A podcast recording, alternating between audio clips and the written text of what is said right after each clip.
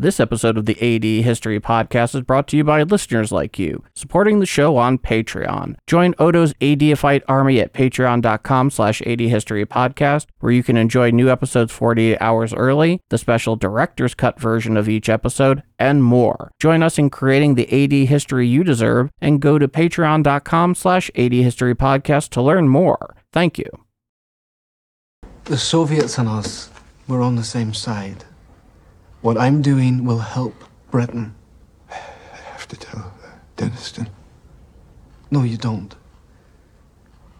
Because if you tell him my secret, I'll tell him yours. This is the A D History Podcast, weaving a tapestry of world history from one A D to H D. Powered by T G N R.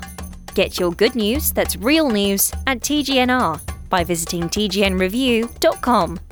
Now here are your hosts, Paul K. DeCostanzo and Patrick Foote. And brought to you via London and New York City, you are listening to the A D History Podcast. I am Paul K. DeCostanzo, and I am joined by my co-host, Patrick Foote. Patrick, how are you today? I am absolutely fantastic, Paul. Fantastic for a handful of reasons. One, because we're here recording another great episode of A D History. Two, because the sun's out here in the U K, which makes me very happy. And three, because not only are we recording an episode of A D History, we're recording an A D History Watches episode of our podcast, where we sit back, get to watch a film, and get to critique it and understand the historical context of that film. Paul, I'm sure you're super excited about this one, as as am I. Yes, indeed. We are yet again, once upon another edition of A D History Watches. And our film for today, if you are a long time or slightly longer time listener of A D History, you know what's about to happen here. This has been no mystery. The only question is when it was going to show up for you to listen mm. or watch to. And that is, of course, the twenty fourteen biopic, The Imitation Game. Benedict Cumberbatch, Keira Knightley. About one Alan Turing. And this is a guy who has made just a tremendous contribution to humanity in general. Oh, gosh, yeah. In the extreme. And of course, his life is both thematically about genius and absolute tragedy. Yeah. Because for somebody that made the contributions he did when he did and the stakes at which those contributions took place, it's absolutely criminal in terms of what happened to him. But part of this is going to be understanding how this all went down and what it was all about. And, you know, I don't think it's anything other than an open secret to know that yours truly had some issues with this film. Yeah, I. that is understandable. From a historian perspective, this film has quite a few issues, to say the least, from the actual events in the order they occurred, to the character of these, of, to, to the literal character of these characters, that they are not at all in ways we knew these historical people to really act and behave. There's some real big differences between Cumberbatch's portrayal of Turing and the real Alan Turing himself. There's some huge differences there. Oh, yeah. This movie, yeah. If you know the history and mm. you know it well, this movie can drive you a bit, a bit batty. Despite the fact that as a film, it is actually enjoyable, but we'll get into that incredible contradiction in its existence here mm. in a moment. But with all of that in mind and all of it out of the way, it is time to lay down our necessary, obligatory, now legendary A D History Podcast ground rules. One, evaluate events in the context they occurred. Two, over the span of recorded history, the way it was recorded, its methodology, and the facts that are important have changed immensely. How we view history today is not necessarily how we viewed it fifty years ago. Three, nothing in history was inevitable. And four, history and the past is like a different country. Well, Patrick, This movie doesn't make a lick of sense to anybody watching unless they really understand the context in which it happens in more detail hmm. than really the movie portrays. The movie is very scant on these details, but we're about to give you some context that will give you a much greater example and accounting mm. of what really was happening here. So, of course, this movie takes place during the Second World War. So keep that and, in mind. Yeah. And in regards to you saying, like, you only actually see sparse glimpses of actual battle being take battle taking place uh, during this uh, during this film. It's very much a behind the scenes sort of look at. It's it, it's not a war film in that conventional sense of people go out guns a-blazing. Not in the least. No. So with that in mind, I think it is best to set the scene. the first of September nineteen thirty-nine, Nazi Germany invades Poland. the third of September nineteen thirty-nine, Britain and France declare war on Germany in defense of Poland. This morning, the British ambassador in Berlin handed the German government a final note stating that unless we heard from them by eleven o'clock, that they were prepared at once to withdraw their troops from Poland, a state of war would exist between us. I have to tell you now that no such undertaking has been received, and that consequently this country is at war with Germany. the seventeenth of September nineteen thirty-nine. The Red Army invades Poland from the east, effectively bifurcating the country between themselves and Nazi Germany in accordance with the Molotov-Ribbentrop from less than a month prior. Late September thirty-nine, early October, Poland fall. April nineteen forty, Germany invades Norway and Denmark. the tenth of May nineteen forty, Germany invades France, Netherlands, and Luxembourg. And at the end of June nineteen forty, France formally capitulates to Nazi Germany. In this first nine months of the war, Patrick, it has been an absolute disaster for Great Britain. In that very brief span of time, most of continental Europe has come under the Nazi jackboot. Though they would go on to win the Battle of Britain and endure the Blitz, the island nation benefited, quite luckily, from fortunate strategic asymmetry. Germany didn't have the naval prowess to cross the Channel and invade, and Britain at that stage only really had strategic bombing, in addition to, of course, the greatest blue water navy in the world. Mm-hmm.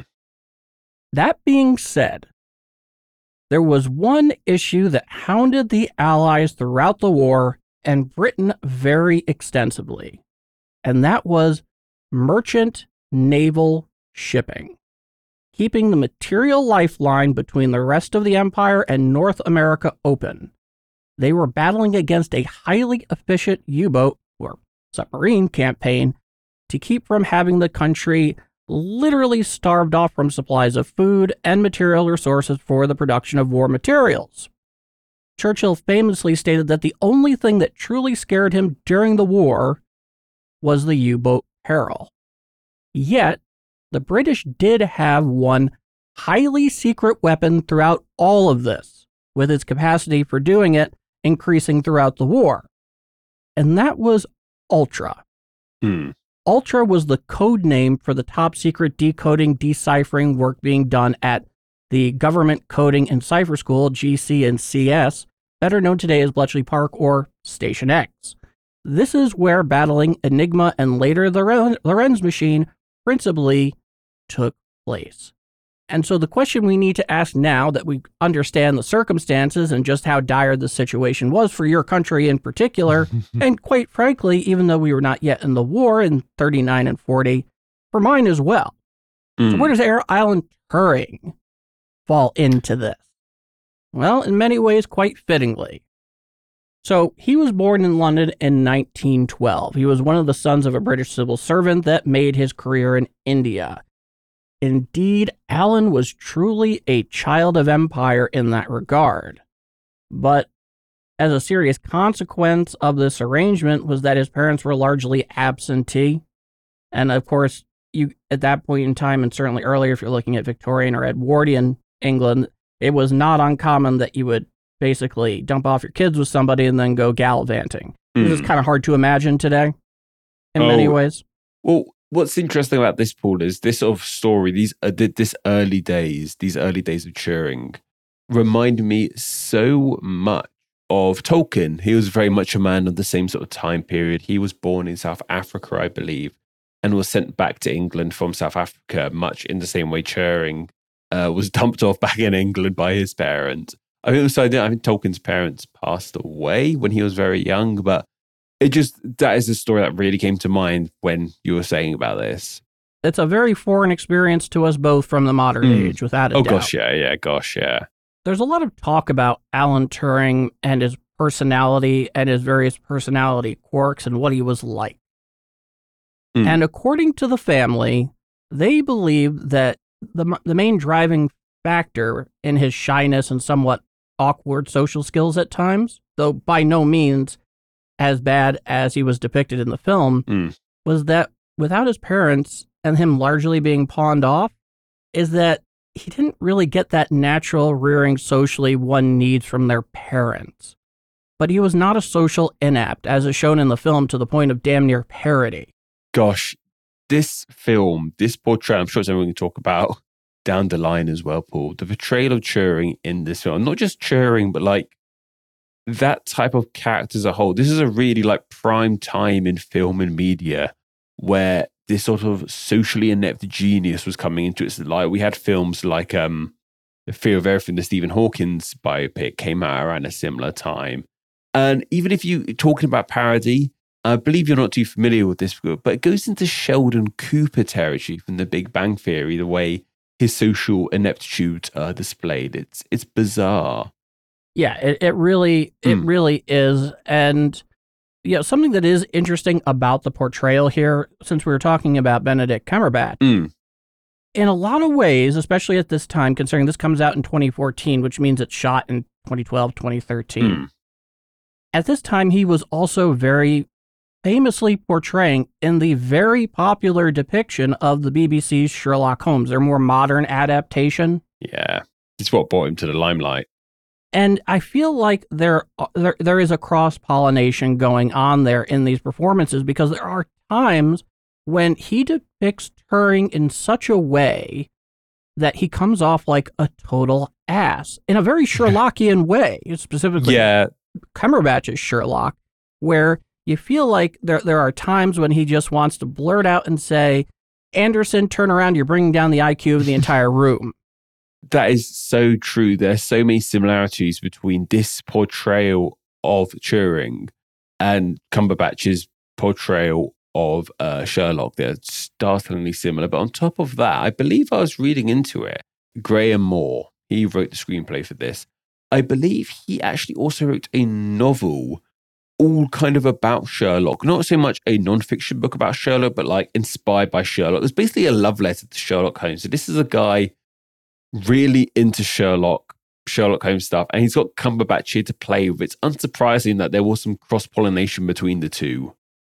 Yeah, I think it's a it's a reasonable extrapolation here, mm. because from everything that I've learned about Alan Turing, this wasn't him at all. No, from what I read about him as well, he sounded like an absolutely lovely, charming, warm, witty person. In many ways, he was. He's interesting because obviously, he's prodigiously intelligent. Yeah. I mean, he becomes a professor at age twenty-three at Cambridge. First what class were you doing at twenty-three? What were you doing? Like, what, what were we doing at twenty-three? I was in university, and it was certainly not teaching the thing, I can assure oh, you. Oh, yeah. And definitely not in mathematics, my God. The thing that's interesting about him is, one is he had a prodigious imagination in addition to his intelligence. And while he obviously could be very serious and get down to some very hard work, he also had a certain, if I understand it, kind of almost a childlike nature that at times even bordered on naivety. And this mm. later on in terms of uh, what happens to him up at Manchester ends up being something very serious indeed. But let me give you an idea of the kind of eccentricity that Turing had. And he was not even like the most eccentric person at Bletchley Park by any no. means whatsoever. If you if you put that amount of brain boxes in one room together, you get some pretty eccentric people. This is true. So in this case, this story comes from Sir Max Hastings, who's written a yeah, has voluminous writings on the Second World War, and specifically from, I believe it was his twenty sixteen book, uh, The Secret War. Fantastic book, hmm. where he's talking about Turing. And he mentions a story where Turing gets it into his head that he wants to learn how to use and shoot a firearm. And so what he goes and does, this is while he's working at the park, is that he joins the local chapter of the Home Guard, Dad's Army, which yep. for those that are not familiar with the local defense volunteers, were basically soldiers that were kind of in a somewhat reserve capacity in case the nation got invaded, and especially with the fact that most of the army at, for most of the war was deployed overseas. Mm. And they had to be ready for that. Luckily, the Germans were never close to being able to do it, but you still had to be ready.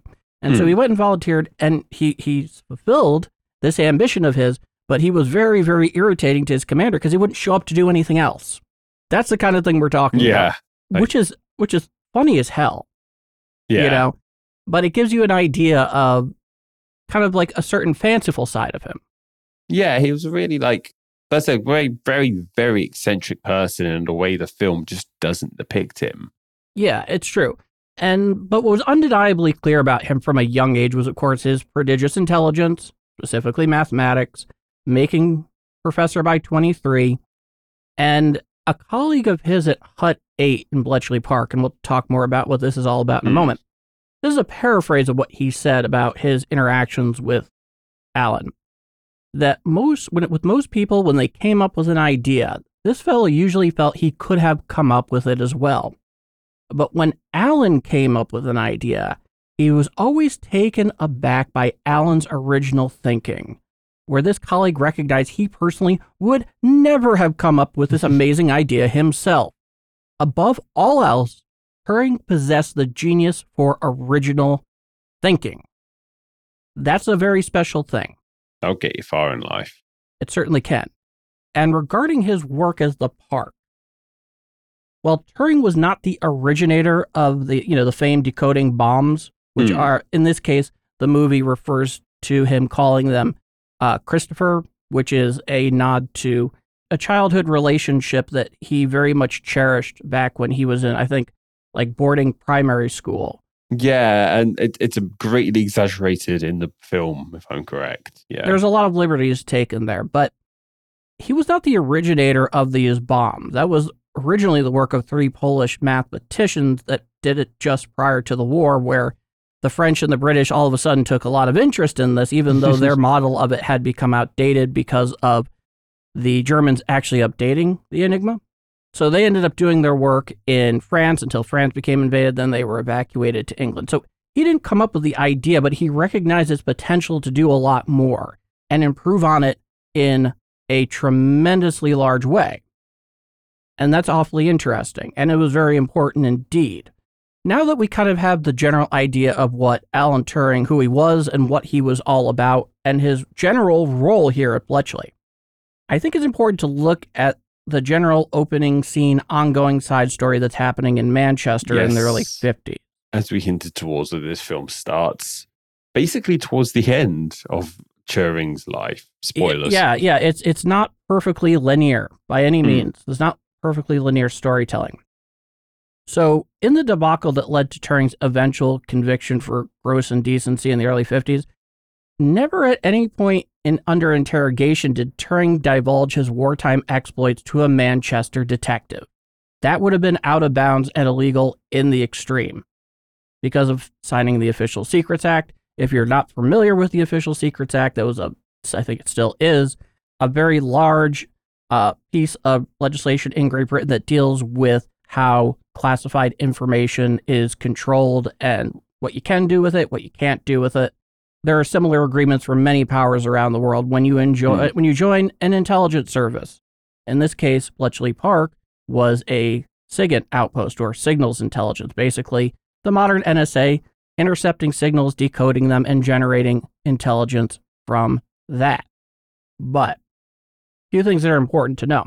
One is, in terms of this particular element of the story, one is it lets the viewer into the story, so it's kind of a narrative tool.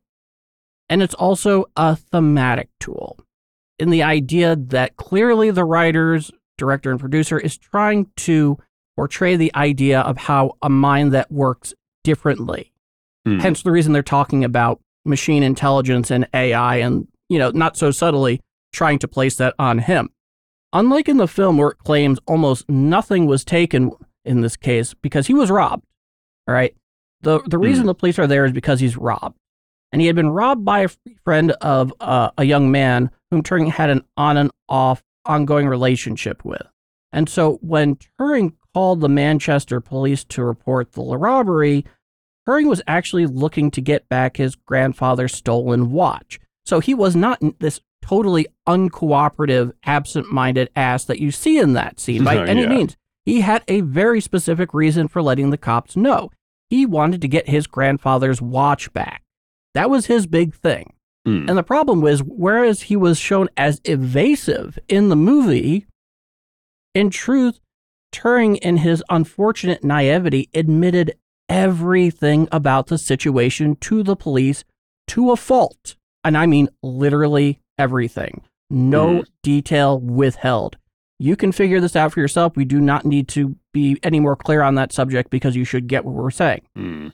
For whatever reason, it never properly dawned on him that it would make him a target for the police, as opposed to being helping out the victim of a robbery. And of course, this led to his conviction of gross indecency in the early fifties and the use of what they called at the time chemical castration against Turing. It, it's absolutely terrible.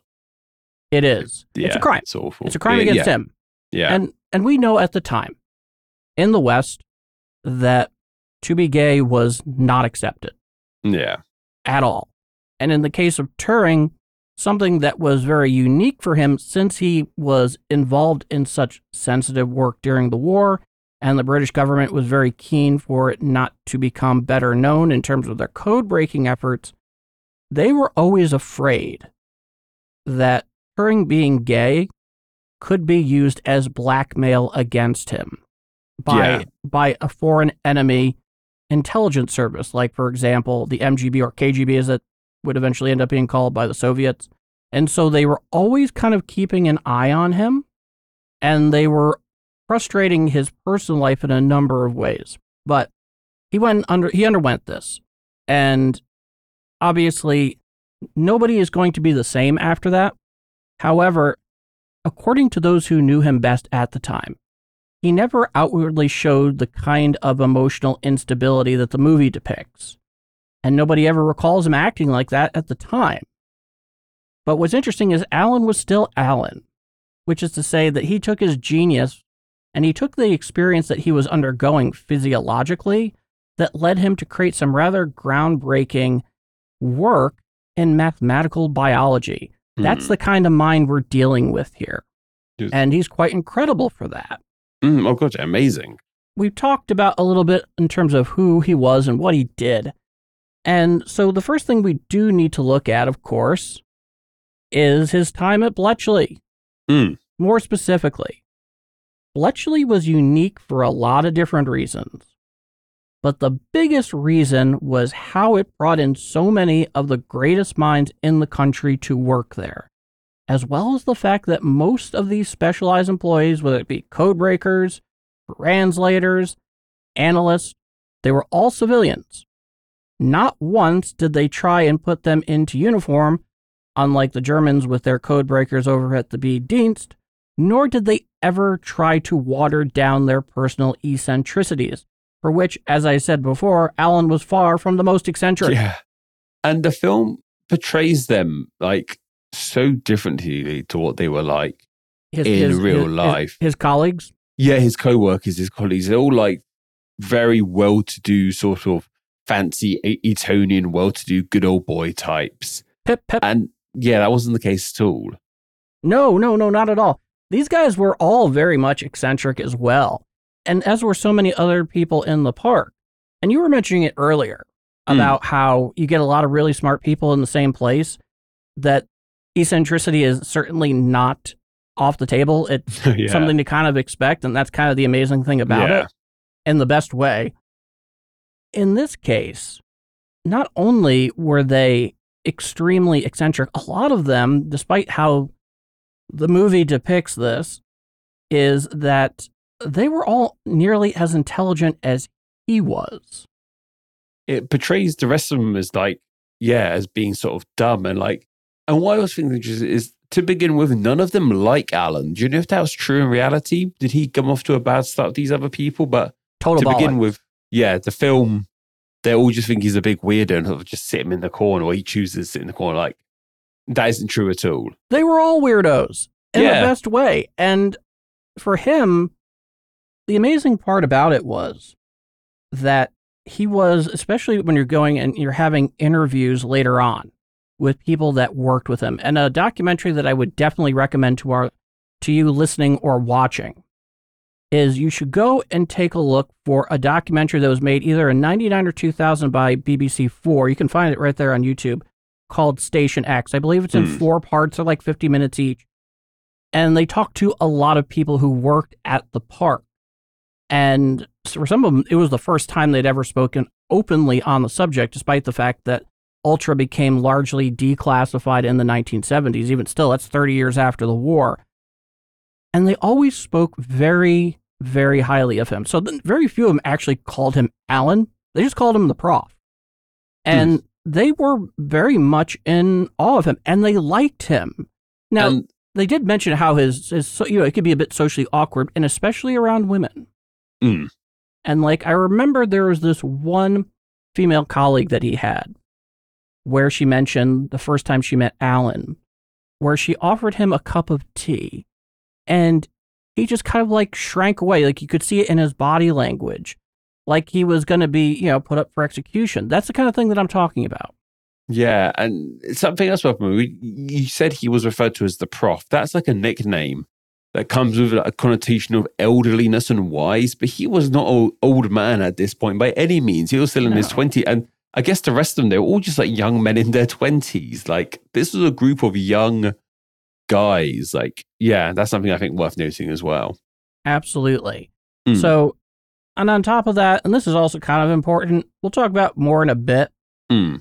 but the other thing about this movie, and it kind of is correlated with another underlying issue in the film, mm. the film makes it look like it's the Alan Turing show. That's not the case at all. They were all instrumental parts in uh, breaking Enigma. Yeah, so one of the things about the movie that uh, where it comes short, unfortunately, is that it doesn't give a sense of scale in regards to the size of the operation of Bletchley Park, which by the end of the war in forty-five had roughly around ten thousand people working there. And they worked in all different capacities, which I mentioned earlier, doing a lot of different things. So with that in mind, how did Bletchley Park even work? Because that's yeah. something that is, is definitely misportrayed in this film in terms of what they were actually doing there. So it had three primary missions, right? They take the, the raw coded intercept from British Y stations. And for those who are not familiar with what Y stations are, Y stations were a network of radio receiving stations. That was one of the last great infrastructure accomplishments of the British Empire, where if there was some kind of shortwave signal, it would pick it up. Literally, this is a chain of Y stations that ran from Edinburgh to Singapore. Yeah. Quite quite a strategic advantage, to say the least. Bletchley Park also, of course, went and decoded these intercepts. They translated them into English. They performed intelligence analysis of the decrypts. And then they organized and archived that information. And by the end of the war, Bletchley became a near-industrialized decoding and analysis operation. That's something I feel like really, really is not that clear in the film. Mm. So Bletchley had a fair amount of success doing code breaking the old-fashioned way with brain, pen and paper, pen, paper and pencil, uh, through to late nineteen forty. However, there, there's this one scene in the movie where his colleagues, most of which would have been with him in Hut eight, and we'll talk about the Hut system here in a moment, Patrick. Yeah. That says that their progress at this point, we're getting into like mid to late nineteen forty, that the reason they're being stymied is, quote, because of you. This is the first notable example of the film making it seem like Bletchley Park was the one-man Turing show. But before these bombs ever consequently came online and started doing some big work, they had already broken Nazi Germany's Air Force, the Luftwaffe cipher red. A lot of that had to do with certain lack of discipline in coding and decoding on mm. the part of the Germans, but they did it with brain power, paper, and pencil. In this case, Alan Turing and quite a few of the people depicted in his little cohort there, though certainly not all of them, that was not an accurate portrayal of the people that are actually working in Hut eight. No. Turing worked in Hut eight, which dealt with the naval Enigma. There were numerous other huts and blocks that dealt with Enigma for other services as well. And so by by the end of the war, you know, you have ten thousand people in this operation. So it's organized into huts and blocks. Each hut specifically focused on efforts towards a specific task. One hut could be focused on Luftwaffe code breaking, another one on the German army, another mm. one handled both the Italian and Japanese navy. And on top of that, you never discussed your work with those outside of your specific hut. Secrecy at Bletchley Park was obsessive, because had the Germans ever seriously caught whiff of what was going on there, and they came close more than a few times, the whole thing is going to go up in smoke. Because the second you realize that the enemy is reading your communications, hopefully, if you're any competent, if they're competent at all at war, they're going to change that. Yeah, secrecy in a place like this is most important. Absolutely. Like, yeah, you can't, yeah, yeah. And on top of that, just because you broke the code for that day doesn't mean you had all access information to all of the information that you seek. Like, for example, the location of absolutely every U-boat. They were not able to decode every message they intercepted. In fact, I think it maybe was somewhere around forty percent at its height. So even with those they decoded, it only represented clues and scraps that needed to be analyzed and put together into a bigger picture, which was not done by codebreakers. The codebreakers didn't know or were involved in the process after the code breaking itself took place. They were never in, you know, they were never involved in intelligence analysis, who was given access, or how it was used. The idea that Turing or any of the other code breakers were involved in the way that it depicted in the scene, in terms of when he ends up going and talking to the head of M I six and mentioning that, you know, the higher ups can't know about this, is ridiculous. They had no control over that, and nor should they have. So there was always a debate in terms of when, where, and how to use the information they got from Ultra. Mm. And these guys were just simply never a part of it. And that sort of leads into towards the end of the film when they do crack Enigma and they choose very much how to use that information. That becomes a big thing towards the end. They choose not to save all the boats, only choose to save certain ones to keep a low profile. It kind of ties into that as well, I suppose. Yes, but that was being done at a much higher level than these guys. Of course, were at. Yeah, yeah, yeah. So that's that's the kind of the silliness of the movie to some degree. Yeah. But let's talk a little bit about some of these characters that show up in this film, because there's some pretty strange stuff out there in terms mm. of what's happening. We were talking earlier about Commander Denniston, which I believe was uh, portrayed by Charles Dancy. Yes, Charles Dance, Dancy. Ta- Tywin yeah. Lannister. Yep, that's the one. So he's basically the antagonist of this film. And the, the real crime here is that it really libels the dead, because this doesn't depict how he was or how he operated in the least, to the point where the family was very, very upset. And they, you know, they really broadcasted the fact that they thought this was libeling the dead. And nor did he ever, was he ever involved in, you know, going after Turing in any way. Alan Turing was never persecuted at Bletchley Park. Mm. And, you know, honestly, And I want to get your feeling on this, Patrick. Mm. Since they were making up so much shit anyway, why didn't they just come up with an amalgam fictional character to fill that role and just escape it entirely? I think it's strange because despite how much you probably make up, I think people find it harder to swallow made-up characters. That they want at least the characters to have some degree of truth in them, even if they're just using their real names of real people. So I think making up a completely fictional character for such a large role in the film might have been a bit too much for some people to believe, to even to get that this is based on a true story tag that this film bears, by the way. I feel like they had to at least pretend he was a real, like pretend, like, at least use the name and likeness of a real person anyway, even if everything else is completely, completely different. And I like to think as if you're going to make that decision, you mm. do have some responsibility for portraying them accurately, at mm. the very least in terms of their demeanor. Even yeah. if all the facts aren't perfectly in line, it, and neither you nor I expect, you know, a, a historically inspired movie to be one hundred percent correct, because then no. it's a documentary, and then why not just make and watch a documentary?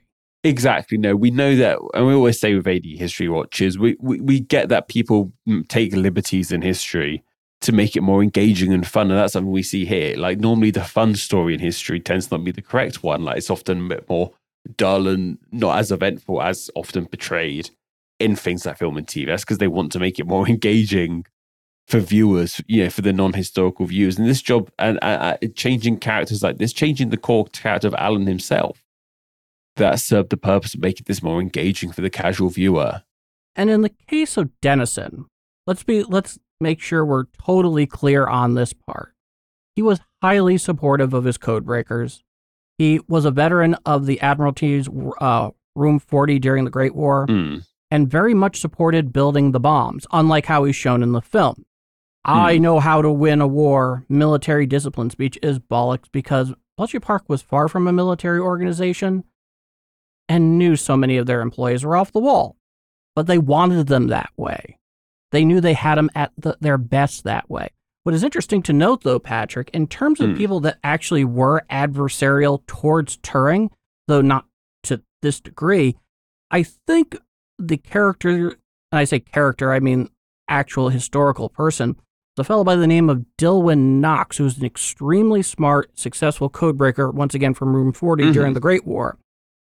But he died in nineteen forty-three of cancer. So you have this very strange persecution thing going on from a guy who never did it, and you never even mention the guy in all likelihood who was actually adversarial, yeah. but not nearly in the same kind of way or to the same degree as portrayed in the film.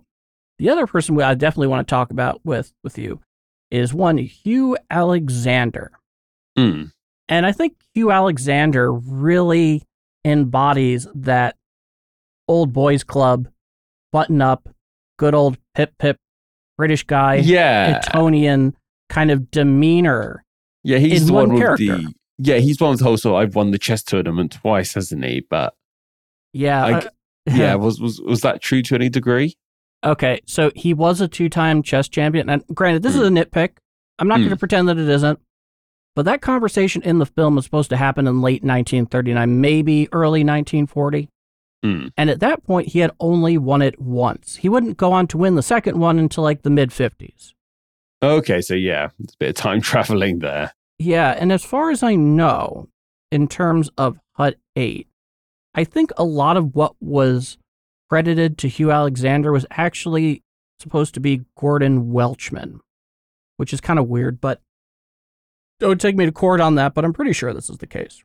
The next person we really need to talk about here is Stuart Menzies, who's the head of M I six or S I S. And the thing that's interesting about Stuart Menzies is that, unlike his depiction in the film, Patrick, hmm. he was very rarely present at Bletchley Park, especially in the early phases of the war. Max Hastings, in that same book, The Secret War, actually calls Stuart Menzies an absentee landlord regarding Bletchley Park, which is the exact opposite of what we see here, where he's literally standing behind every corner and is, has the has the drop on every secret and all the machinations for everything that's going on. Mm. And not only was he not that involved, depending on who you talk to and how surly they may be in their memoirs, he wasn't nearly that competent. Yeah. Yeah. Tell me about so, it. Yeah. Very and, strange. And, and likewise, in the film, he's seen as quite a big deal, like actually present there. Yeah. And, you know, the whole idea that he was trying to get Alan to become this effectively intelligence agent. You know, I always hoped you would, you you know, you would be this Alan is so ridiculous. It's absolutely unbelievable. He was a code breaker. Yeah. He was not human intelligence. He wasn't trying to deceive anybody. They wanted him there for one reason, to do what he did best. And that wasn't Break it. Codes, yeah. No, yeah. Alan Turing was, was like the last guy you would ever want for human intelligence. Well, think about how earnest he was towards the police. Yeah. Flat out, very too earnest with them, as as as we establish in reality. Yeah. On top of that, this is kind of like the head of the C I A personally indoctrinating and generating a meaningful relationship with every new analyst that joins the agency's rank. Yeah, it just doesn't happen. But li- likewise, to play devil's advocate for the film, you kind of need to have that interaction. You know, like Turing needs to know who his big boss is to some extent, and they they add it in. But yeah, in reality, like button pushers don't get to meet the big boss at all. No, and he's this really like ambiguous figure. You never mm. really quite know where he comes from, but he shows himself as so invested when mm. in reality, he was probably spending, in all, quite seriously, in all likelihood, a, a lot of long, boozy lunch breaks at White's Club. All right? Gosh. That's much, much closer. To, yeah, still time to drink even though there's a war going on. Oh, and when it came to the intelligence services, Patrick, and there is no way to undersell it, oh. these guys drank like fishes. Oh, even, I won't go into details, but I, even to this day, I hear there's a lot of alcohol involved in military. Yeah, but in I mean, British this case, military. Not just the British, well, obviously M I six, yeah. sixth section of, of military intelligence, but it's largely a civilian service. Yeah. So, but it still does, especially at that time, a, a very, we've said this a few times, old boys club culture of long boozy lunches. Mm, yeah.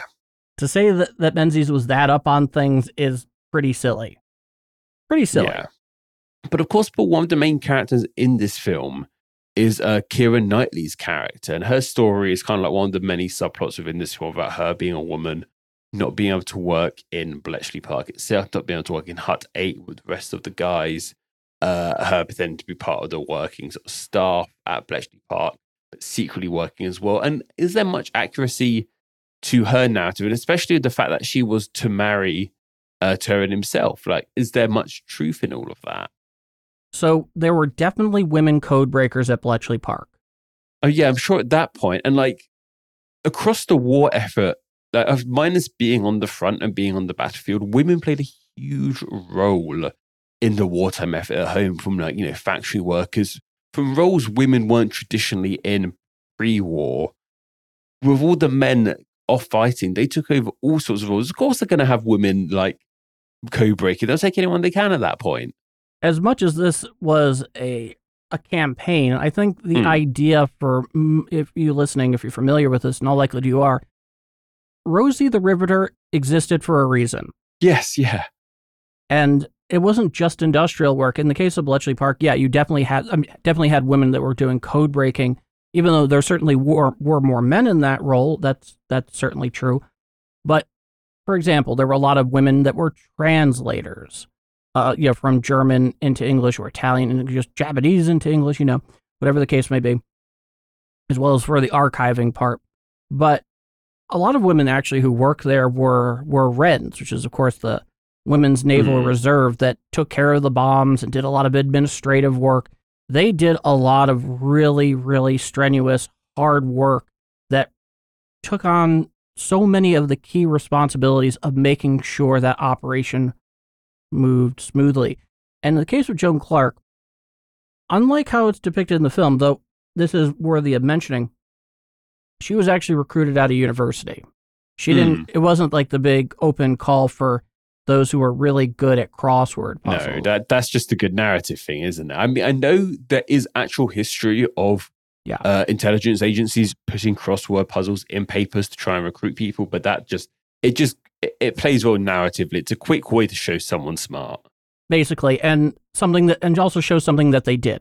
Yes, yeah. I think Joan may have actually even been there prior to Alan Turing being there, which is interesting. Hmm.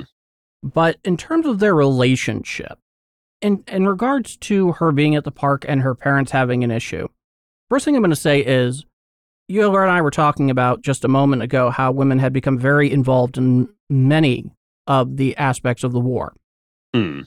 And when you are in a war that is total war, which means all of a nation's resources, all of it, are being put into defeating an existential threat like Nazi Germany, a lot of stuff goes out the window when you're talking about survival. And winning means surviving, and losing means extirpation. And in the case of Joan Clark, in the film, portrayed by Keira Knightley, it shows that her parents have an issue with her working there as an unmarried woman. Mm.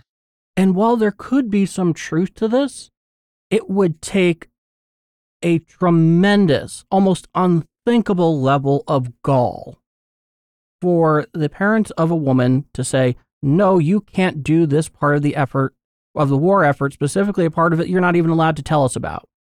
Because all everybody understood very clearly what was at hand. And whether it's your son or whether it's your daughter, and you're, they're in that kind of work that they can't even tell you about, they're not going to make a huge stink about it because they know what is at stake. But as far as the romantic scenario in terms of marrying Alan Turing, this did happen, but not for the reasons mm. that it's shown in the film. It's kind of shown to like take the cover off Turing, isn't it, to an extent? That's what how it's displayed in the film. To an extent.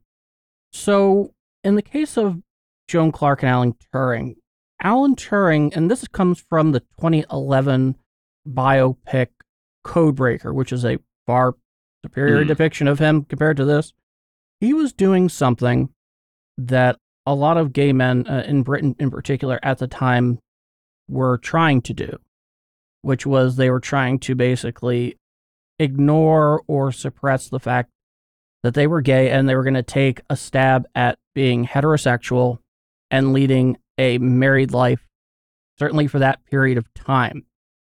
And she said yes.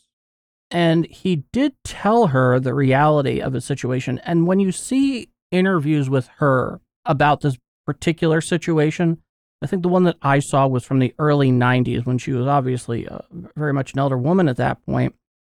For starters, she didn't fully understand the implications of that. Mm. Which is to say that, in her words, that it was most certainly a permanent state of affairs.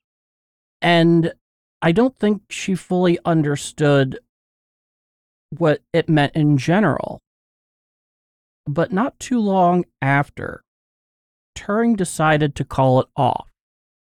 And the reason he ultimately called it off was because while it would have caused her, and certainly did cause her pain in the short term, he knew that if he had went on and married her and was leading a double life, that in time it would hurt her far more. Yeah. So they were due to be married, but it was called off eventually. That was the re- reality of it. And I guess you don't even see that happen in the film. Yeah, like in the film, they don't actually end up getting married either. But no, what a shame it was to have to try and hide your sexuality like that and pretend to just be straight. And it was the case for a very long time afterwards. Mm-hmm. So for her, Alan did care for her, but obviously not in a romantic way. And he knew that it was better just to pull off the bandage right then and there and just have the way with it. Whereas in the movie, she has a much more righteous reaction mm. than she seemed to based on her own recollections in interview from real life, where it's like, well, you know, we have love and marriage in our own way. As far as I can mm. tell, that's not the case. Uh, she didn't fully understand, but in time she understood far better, truly, and was was quite accepting of this, um, to her credit. So basically, like, the biggest thing that she does in this movie that I think is kind of interesting is she kind of serves as a social translator for Alan. Yeah. As far as I know, he didn't need that. He wasn't, he wasn't alien. There are some such bizarre portrayals of Turing in this film. There's the strange joke scene where he's trying to tell a joke and he gives everyone an apple. It like, like it's like a caricature at points. So I get why they gave him this sort of social translator character, but that wasn't needed. And with things like autism, it's just it's, it's such a horrendous depiction that Hollywood has gotten away with for so long now, of depicting sort of neurodivergent people in this way that they're geniuses but terrible at socializing in any other capacity. And it's just crap. It's not good. No. It's not good. And it makes it age very, very poorly. It has, uh, yeah. That, like I said, it's part of that era of things like with Sheldon, like with Sherlock, like with this film, like with uh, Fear of Everything. It's just got, it just, it really caught the zeitgeist of Hollywood and media for a moment there. Yeah, it definitely did. And this is very much a example of that in the extreme when, from everything that we can tell, well, you know, what is, it's very difficult to make a retroactive, posthumous diagnosis like that. Mm. Oh, yeah. Simply put. And obviously, of any sort, you know, obviously we've tried to do it to a much greater extreme in terms of duration and time with uh, with Kristen in terms of Commodus and Caligula. Mm. But in this case, we have a lot more information, and it's still really difficult, but as far as I know, I've not heard anybody that supports this particular theory regarding Alan Turing. It's not really that heard of these days. Since it, it, it's so affront to try and make a retroactive diagnosis, as you're saying, it's not even worth it. We we know what he was like as a person. We have actual accounts of who he was as a person. That's maybe how we should be judging him as opposed to judging him on what he potentially was. Yes. And there's enough there Yeah. to run with in so many ways, not just in terms of a movie, but in terms of really getting a greater understanding of the individual in question. And something else in regards to Alan Turing as a person, and it's something I read, I'd, if you can highlight this, that'd be amazing. I read he actually wasn't as secretive about his sexuality as the film depicts. So obviously he wasn't running around screaming he's gay to the high heavens, but apparently he was more open about it with like friends and uh, like colleagues. Apparently even made the occasional pass at um, other colleagues at parties and work gatherings at times, which isn't, which sounds completely different to the Turing we see in this film.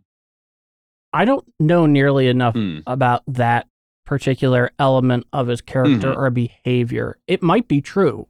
Mm. I don't, I don't know, but he definitely was more open to those he actually trusted.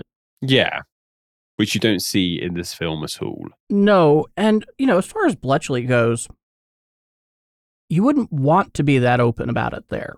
Yeah, it's all about secrecy there. You don't, you don't need to as well. Any possibility that you could be considered basically a potential leak by blackmail, mm. you know, you're basically inviting trouble at that point. No question. So I can't say as much about that, unfortunately. So the next person that I think we really need to take a serious look at in this film, Patrick, because it is off the wall, is the person of John Cairncross, who they show working with Alan Turing in Hut eight, which he most certainly did not do. Mm-hmm. And I believe you are familiar with the Cambridge Five. Yes, yes, I'm somewhat familiar with them, but if you want to share some more light on them, that'd be amazing. The Cambridge Five were five undergraduate students in the early nineteen thirties attending Cambridge as undergraduates that mm. were recruited by Soviet intelligence. Yeah. Years Spies. Before they would ever actually assume positions of value to Soviet intelligence.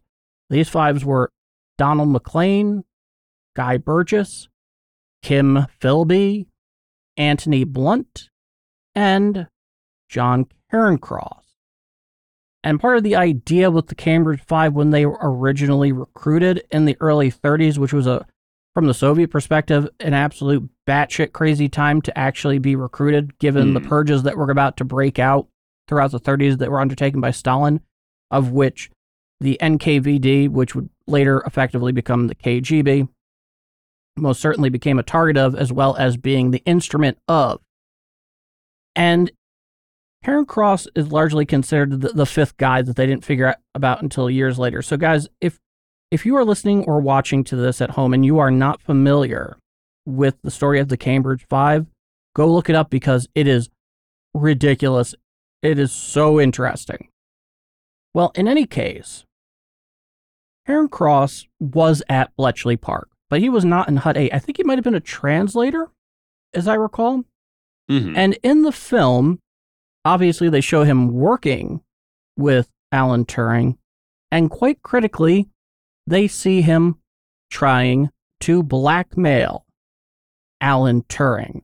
Basically, that Cairncross knew he was gay, and when Alan Turing kind of put it together that Cairncross was passing intelligence from the park onto the Soviets, that I will expose you if you expose me. This definitely didn't happen.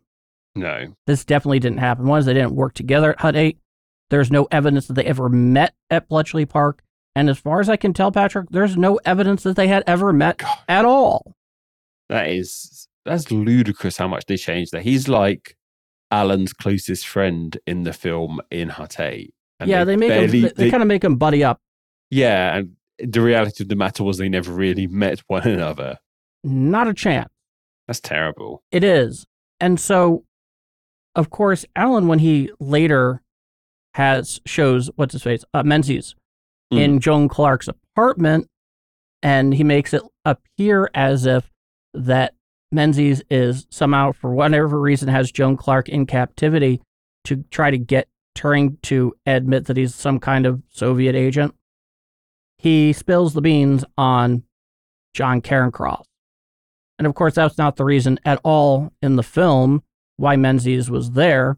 But then Menzies, once again, in a demonstration of his vast overcompetency compared to reality, says, oh yeah, we know, that's why we put him there. There's a problem with this, Patrick. Mm. They didn't find out about Cairncross's espionage work on for the benefit of the Soviets until decades later. So yeah, like it's a big reveal at the end of this film. Like you're the because earlier on it sets up the fact that there is a spy somewhere in uh, Bletchley Park, and obviously it pays it off towards the end, and you find out who it was. But it didn't happen like that at all in no. real life, clearly. In fact, one of the interesting things about Bletchley Park is naturally the British and the Americans were in a shotgun military coalition with the Soviets fighting the Germans mm. after Operation Barbarossa, the invasion of the Soviet Union in June of nineteen forty-one. And the British would pass along helpful information that they got from these decrypts to the Soviets. However, they never told the Soviets its source. In fact, they would funnel it through other existing intelligence operations on the continent. So I believe one of them was, maybe it was the Red Orchestra they did it through, or was it the one in Switzerland? I forget. The point is, they always made sure that they obfuscated the source of this intelligence, because they didn't want to, they did not trust the Soviets enough to be able to say, oh yeah, this is what we're doing to get the information. In fact, the only people that they shared what are effectively the family silver with was the Americans. So they're always very much protecting the source. And in this case, the thing that I really don't like about this is I understand why the writers did this, because they wanted to show a depiction of his vulnerability mm. based on the fact he was gay and how he was so susceptible to blackmail. Mm. However, the way this goes down, until Alan is literally what he thinks is his back up against the wall, he's basically aiding and abetting somebody who's committing treason in the most sensitive parts of the war effort. And I gotta tell you, that's not exactly doing any favors to the depiction of Alan Turing.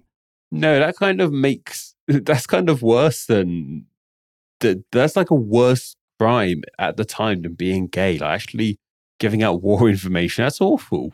It is. I mean, intelligence. It, yeah.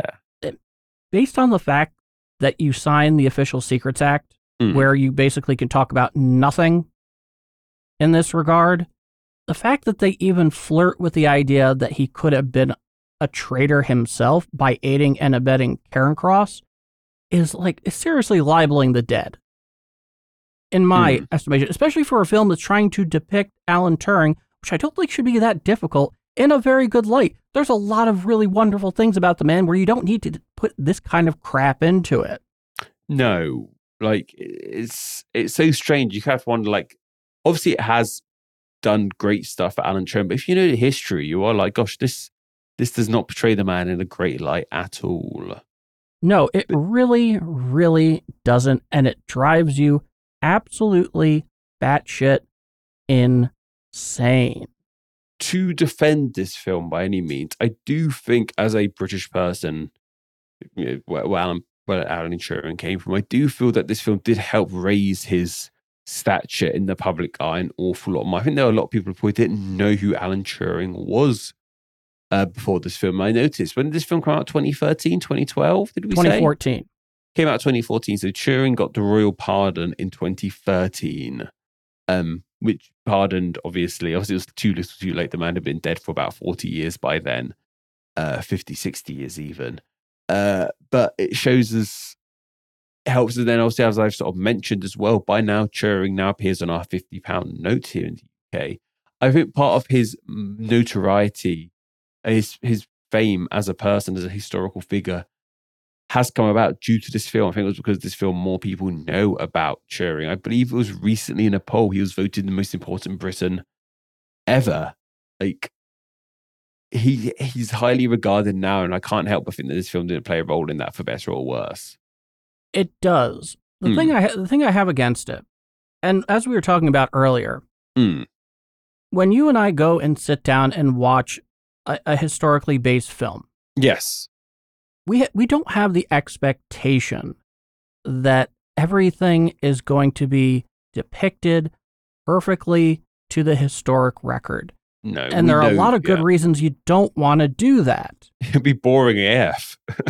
But the problem with this film, in so much as it's trying to depict the genius and tragedy of Alan Turing's life, in doing so, it literally sacrifices a ton of extremely important factual information along the way, to mm. the point where it's not only libeling people that were around him, it's also not giving an accurate depiction of who this guy was and what he experienced. So I do think that there is, at least in tone, and to some degree, you know, more so in detail than this particular movie chooses to depict, a bit more accuracy, and not going off and doing what I think are just mindlessly stupid things like this. That's just unacceptable. But the amazing thing about it is, Patrick, when you sit down and actually watch this film, it's actually enjoyable if you're oh, yeah, able to so, turn that part of the brain off. Yeah, and, and to a lot of people, not so much they turn that part of their brain off, that part of their brain isn't turned on in the first place. We're coming from... We're coming from this film in a very specific angle. As, as people who know our history, yourself especially, Paul, you are you're very well versed in World War history. So you have a very particular knowledge of this film and the history of this film. But once you start to look under the cover, under the hood of this film, look into the reality of it, it does start to fall apart. But a lot of people, they won't. They'll watch this film, they'll enjoy it, they'll cry, they'll cheer, whatever they want to do. And they'll go about their day and they'll think, I guess that's the true crime here. They'll think that's the entire truth. Absolutely. Yeah. Because most people that will go and see this film are not up to it in the way that you and I are. And, and that's will, completely fine. Yeah. But they'll walk away with impressions that I don't think are particularly complimentary here of the person they're very much looking to give the, you know, the best depiction of. And especially, in fact, if I'm not mistaken, this film starts with, this is based on a true story. This is a true story. It has those words at the start. And that's just going to make people even believe it even more so. It's just, it's and, just, it's, it, it can be damaging to a historical figure. I mean, luckily in this case, it seems to have helped promote Turing's public image, but I can only hope that in turn, people have started to uncover who the real Alan Turing was more correctly after watching this film. Here's the interesting thing. We were talking a little bit about Graham Moore earlier, who's the one who wrote the script for this film. Mm, yes. He definitely, along with the creative team in general, definitely took blowback on the historical accuracy yeah. part of this. I think there's a huge chunk on its Wikipedia page talking about historical inaccuracy. Yeah. And here's the quote, I'm paraphrasing this, mm. when he was effectively backed up, backed up to the wall in an interview. To fact-check art is to fundamentally misunderstand its purpose. Do you fact-check Monet's water lilies? And mm. I have two reactions to this, Patrick. The first one, just in a creative sense, I do believe there is some truth to what he is talking about. Because, once again, this is not a documentary, and there are definitely some things for artistic benefit that are worthwhile. Things, changes you'd make. There are reasons why a film and a book can come out so differently. You get the idea. I, but I have a second one that's very specific to this case mm. and the consequences of the choices that are made, which very simply I can state as blow it out your ass. Because some of these things that he does in here, even not, I don't know that's even conscious, are very much defeating the purpose of what he's trying to set out and do, writing the screenplay for this thing. Mm. At least that's what I'm thinking about. And I do believe that there is a certain threshold when it comes to historically based movies and facts, which is, you know, there are some movies where you can very, you know, there's a clear tell that this isn't the historical lesson that you're looking for. No, it's not at all. This is not one of those films. This is deadly serious, and they make it seem like everything in the film happened as such, which, as we both know, is completely, in every way, garbage. Historical, hot garbage. And that bothers me in a way that it doesn't necessarily bother me about so much about other movies. But because I do have a tremendous fondness for Alan Turing, and mm. admiration, to say the least, I always have a, a tremendous affinity for those that have that skill for true original thinking. And that is something that Alan Turing had in spades, in addition to the fact that so much of our modern world are based on mm. ideas that he either initiated or really advanced in a very significant way, theoretically. The universal computing machine, Paul, we're looking at them right now. We're using it right now. Yeah. So I guess if, if, if you don't mind me uh, to wrapping things up here, Paul. Sure. Say someone watched this film and really enjoyed Alan Turing and they wanted to know more about Turing. What other books or films or documentaries would you recommend to someone who wants to dive deeper into this man's history and his life? I have two recommendations off the mm-hmm. bat, both of which I've mentioned here at certain points. Yes, yeah. One is Sir Max Hastings does a fantastic job of discussing Alan Turing in The Secret War. Great book. It doesn't just cover Bletchley Park by any means. It's an A to Z single volume account of the entire war effort in every theater by all the belligerents, including neutrals, might I add. The other one is something else that I mentioned as well, which is the twenty eleven kind of biopic, kind of documentary film, Codebreaker, where you walk away from a much, much more accurate depiction of who Turing was, what he was all about, and there's live action recreation of, of some mm. various things. It's it's based in from the notes in a lot of ways from a psychiatrist he was seeing after everything that happened with gross indecency. And the interesting thing about that one is is that the psychiatrist was actually originally a Jewish refugee from Germany that escaped Germany with his family. Mm. It's interesting. He kept extensive notes, and on top of that, in a way that very seldom you'll ever see for very good professional reasons in most cases, Alan Turing and this fellow, his psychiatrist and his family, they actually created a, a very notable and deep friendship that lasted to the end of Alan's life. And so a lot of it are based on the psychiatrist's notes. And this was a pretty sharp guy. Let me tell you that. The fellow that was providing his psychiatric sessions in terms of being in therapy, that's what he was doing. Mm. The live action recreations, I thought, were were done really well.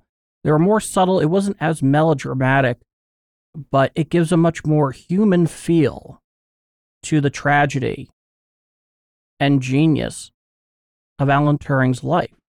You know, that's most definitely where I mm. would make a recommendation. In addition to the fact I also mentioned B B C Four Station X, which you can mm-hmm. just find on YouTube pretty much yeah. pretty much anywhere. And it's very much worth their time to do so, because you can learn so much that you will never get from this movie, ever. Okay. And, you know, as far as our whole discussion here about this, there are some things, obviously, that we didn't touch on. Mm. Probably the biggest one is exactly how code breaking went down and, and the ins and outs of Enigma itself. And I think the best reason for that is neither you nor I uh, are advanced mathematicians. And so going and describing how that actually went down, you know, I don't think you or I are the guys to be looking for on that one, but it's definitely worth learning more about the story of how Enigma took place and a lot of the challenges there. Because while they're depicted in the movie, there's a lot of really silly stuff in it as well.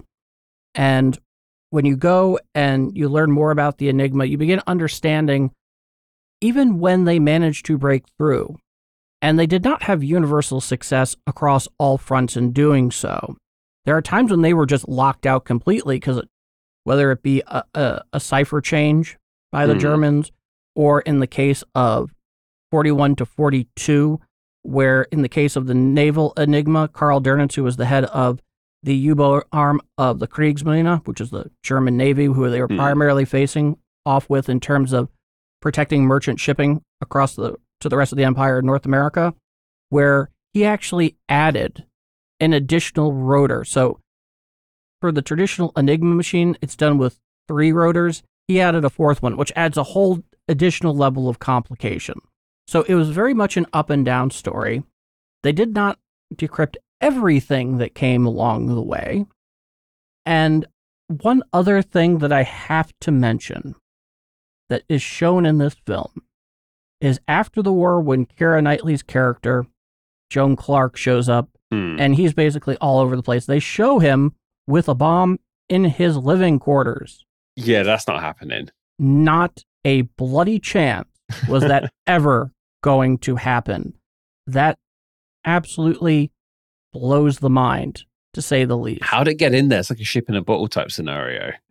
You know what? That's a really good question. That's a total plot hole. Like, how did you get that out?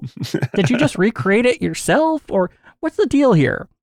Because it was definitely not coming from Bletchley Park, or in the case of the bombs, they eventually, I think, had somewhere around like two hundred eleven of them by the end of the war. And they weren't even all at Bletchley Park. They had a decentralized mm. effort where they would keep them in various locations.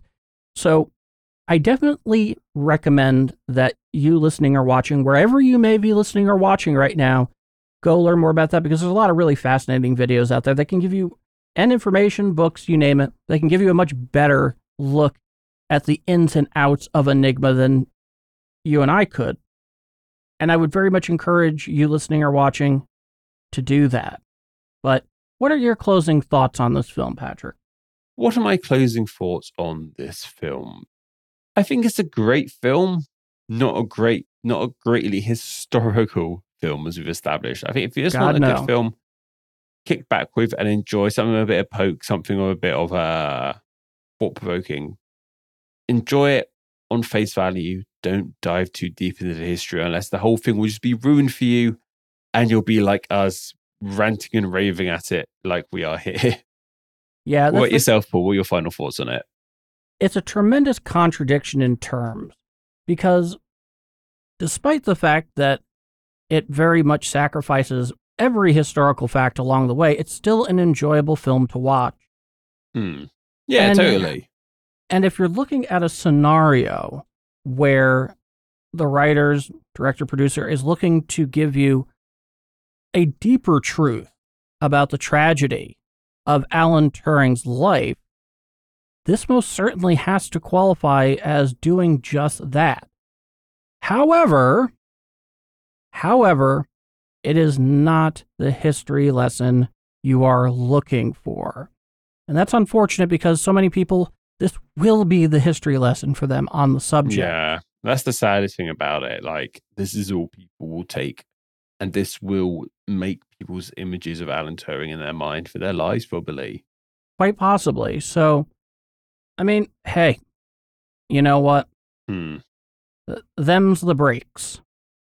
And that is the reality of it. But there's a lot of other good stuff out there on the life and work of Alan Turing. And there's no question that based on his work and what he did, not just for your country, not just for my country, but the entire world, mm.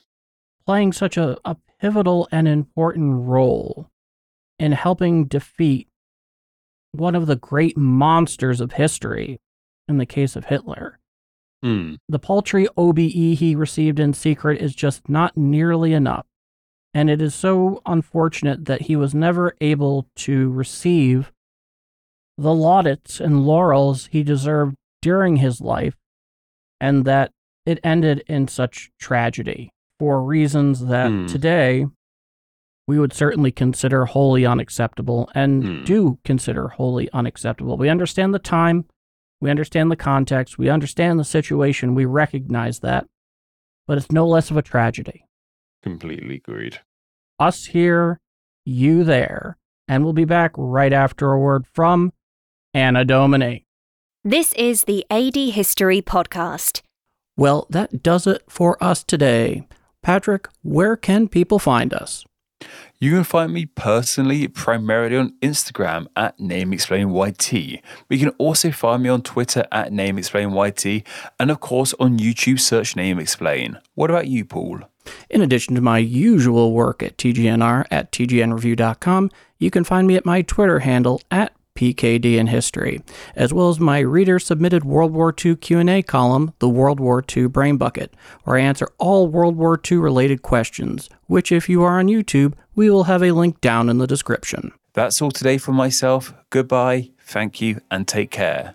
Yes, thank you all so much. Until next time. Like all good things, we come to an end for today. Thank you for listening to the A D History Podcast. It is listeners such as yourself who make this show possible and truly awesome. Be sure to follow and subscribe for upcoming A D History Podcast episodes, available wherever podcasts are found. Also, follow A D History on social media. Follow the show on Twitter at the handle at A D History P C, as well as on Facebook by visiting facebook.com slash ADHistoryPodcast and Instagram as A D History Podcast. In addition to liking and subscribing on YouTube by searching A D History Podcast. Do you have a direct comment or question for Paul and Patrick? Drop them an email at adhistorypodcast at T G N Review dot com.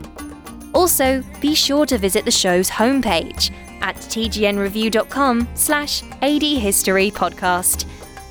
For Paul and Patrick, thank you for listening to the A D History. We'll see you again next time in the ever-growing tapestry of world history.